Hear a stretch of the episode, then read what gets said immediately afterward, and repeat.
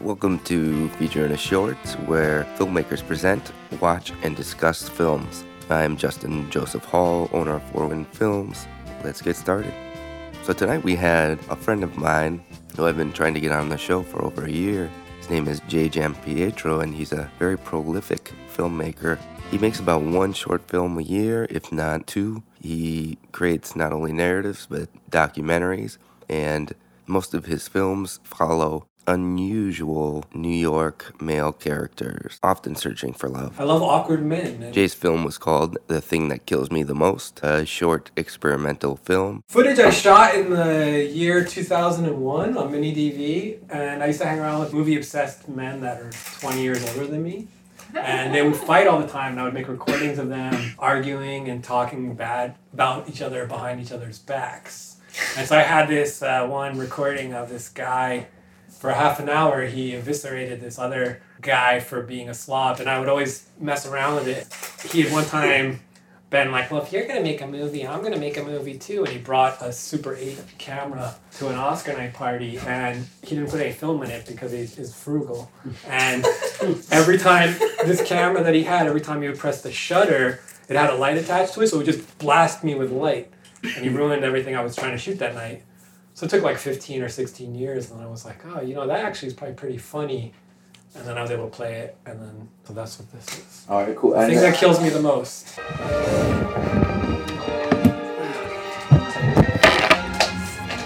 Afterward, we had a short discussion. so this was filmed a lot, like way before that. Yeah, all those kids are grown ups now. They came to the premiere at the New York Film Festival, and they all liked it. Although uh, Jack, he fled. He was like chased out of this area of New Jersey because people would be so aggressive towards him, and um, I don't know where he is now. He's in Florida. I don't even know if he's still alive. Oh Wow. I mean, he may be still alive.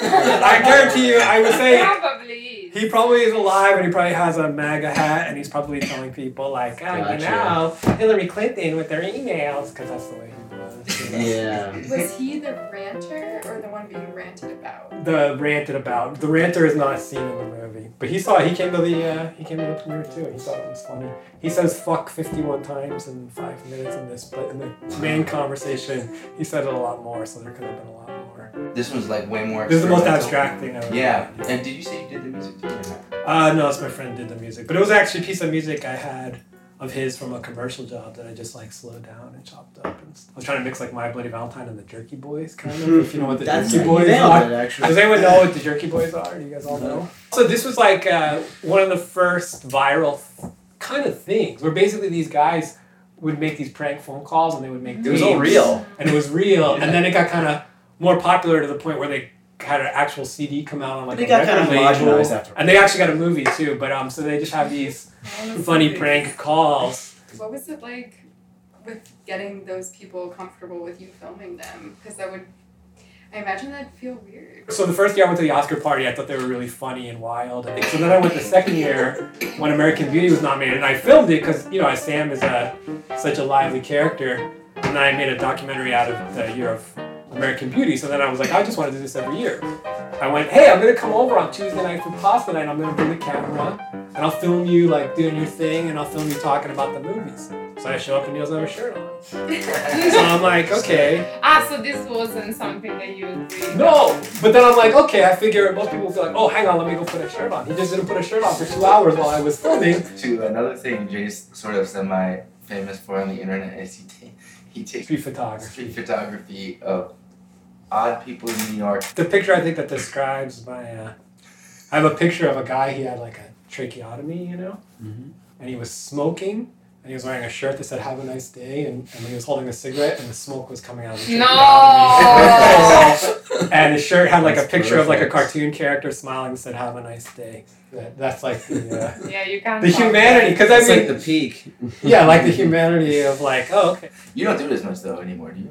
No, I just got off of doing it for a while. I took all. Yeah. I deleted my Instagram. I took. Oh, you did. That's I might use it for experimental, like more work. I just Instagram got so gross and stupid, and you know what I mean. It what what it really was was uh, when I started doing it, it with stuff that I like to do. It was kind of trying to be like um, straightforwardly capturing like these com- complex moments or whatever, or complex situations.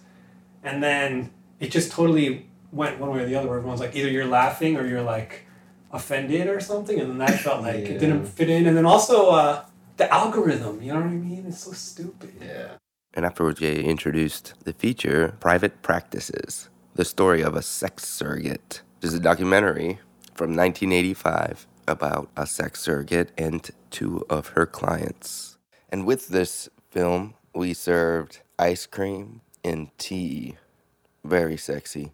So Kirby Dick, who directed this movie, is a successful, fairly well-known documentarian, and, and uh, this movie is awkward men in all their naked glory, no pun, in- literally, Literally naked. literally Um, naked, good kind of. And, um, but the other thing, every time I watch it, uh, I guess the reason why I thought it might complement the movie that I showed, it's uh, it has like that video aesthetic of the '80s, and um, it just has that look with the saturation and the sound. After watching the film, uh, discussion flowed pretty rapidly. There were a lot of um, physical reactions and vocal reactions during the film, as there's a lot of nudity and unusual sexual teaching that, that isn't seen very often. So the discussion was lively. kind of hearing this like really frank clinical approach to uh, intimacy and um, I thought it was anxiety. really interesting. That's interesting. Yeah, because I, you know, you probably have met people with that level of anxiety at some point in your life, but Oh, you've right. never been exposed to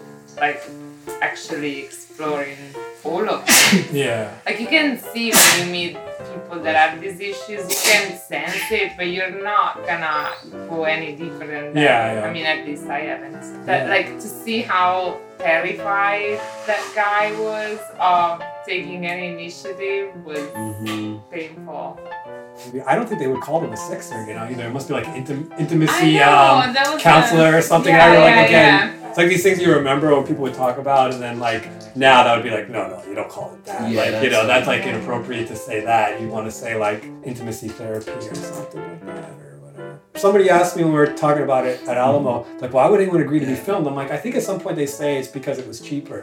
That explains so much. I was wondering, like, for someone that is so nervous about Yeah. intimacy, how can you be okay I mean, all of this? Yeah, but when the saving is on the line. Did you see Tupac? I mean, I always like, uh, I never liked the 40 year old virgin movie either because I always felt like I knew guys that were like that and the way he played it as like just like a straight up comedy. It's funny, but there's something, um, the pathos isn't there in that movie, which always like yeah. bugged me a lot because, like I said, I know guys that are kind of like that guy and That's there's a lot of like vulnerability and pathos in his sort of like, You would think it's more common for men to go see women, but you wonder about the opposite side. And um, it was a great movie about that. really, Well, it's a little different, but it's a movie about uh, it's called The Great Happiness Space, and it's a movie about Japanese host bars and about Mm. these women who go and spend all of their money on these guys who look like uh, these really glammed up K-pop kind of like idols and stuff Really? like that. Yeah, yeah, yeah. Basically having fake boyfriends of these this like really like well groomed like kind of like guys that wear like Huh. eyeliner, have their hair done and stuff like that. And then it has a very strange twist. I remember. I always remember feeling like the tone is really specific because it's like really clinical and you know the way it looks and the way it's like a timepiece. But then watching it this time, I was like, oh, it's still like you know whatever forty years later. Like people still don't. What year was that?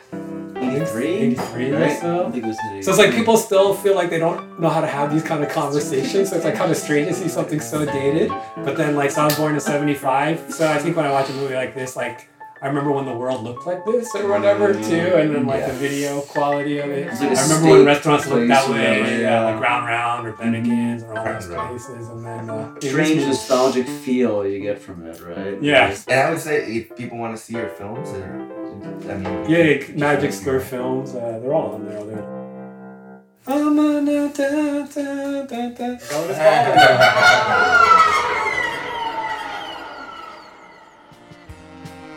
Well, that's just about all for the show. Uh, just something in the forecast to look forward to. Two small things. Daria Huxley, our photographer, went to Cuba, and we'll have some photos from that soon. Check out her social media or ours. And we have started production on the short film Paper Geese. Which is by Elizabeth Chatelaine, and that's being shot out in the Midwest. If you want to check out something from those filmmakers, go back to episode one uh, on our podcast. Elizabeth Chatelaine is the first guest we ever had. So also uh, follow us on social media at Four Wind Films. That's at F O U R W I N D F I L M S. Enjoy, and we'll see you next time. Peace.